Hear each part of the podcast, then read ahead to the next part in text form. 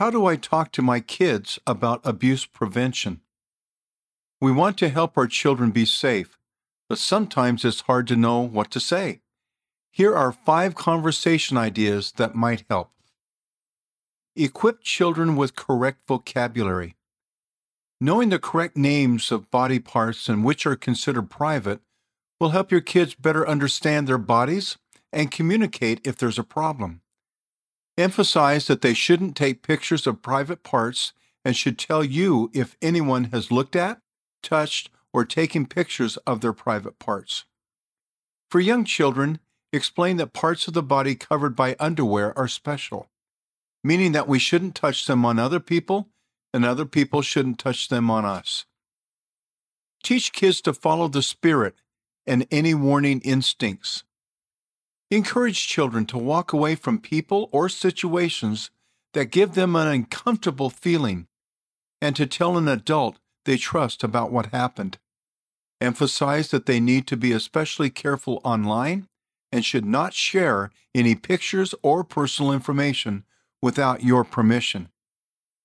Some parents of young children find it helpful to use the phrases tricky people to talk about potential predators and uh oh feelings to talk about the warning instincts their child may experience. Encourage talking. When something scary or embarrassing happens, your child might not want to talk about it, but help them understand that's precisely when they most need to talk with you.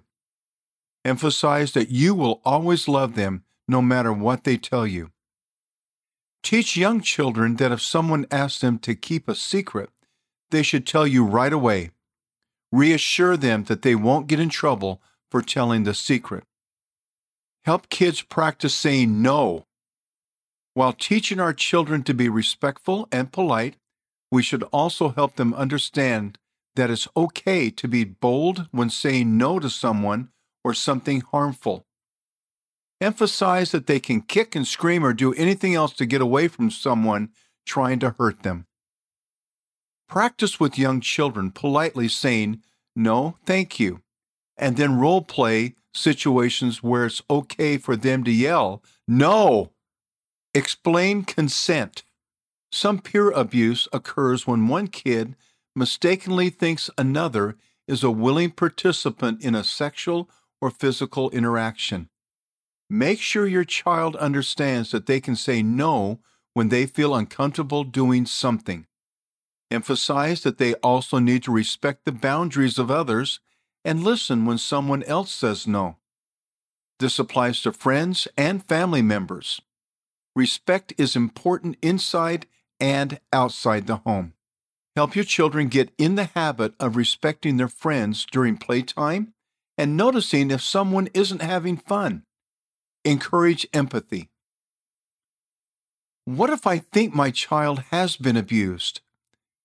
If you think a child has been abused, reach out to civil authorities right away. Some countries have national hotlines that can help you connect with local resources. You may also want to talk with your bishop, who can help you access counseling professionals. Reassure your child that you love them and that Heavenly Father does too. End of article. How do I talk to my kids about abuse prevention? Read by Gene Nelson.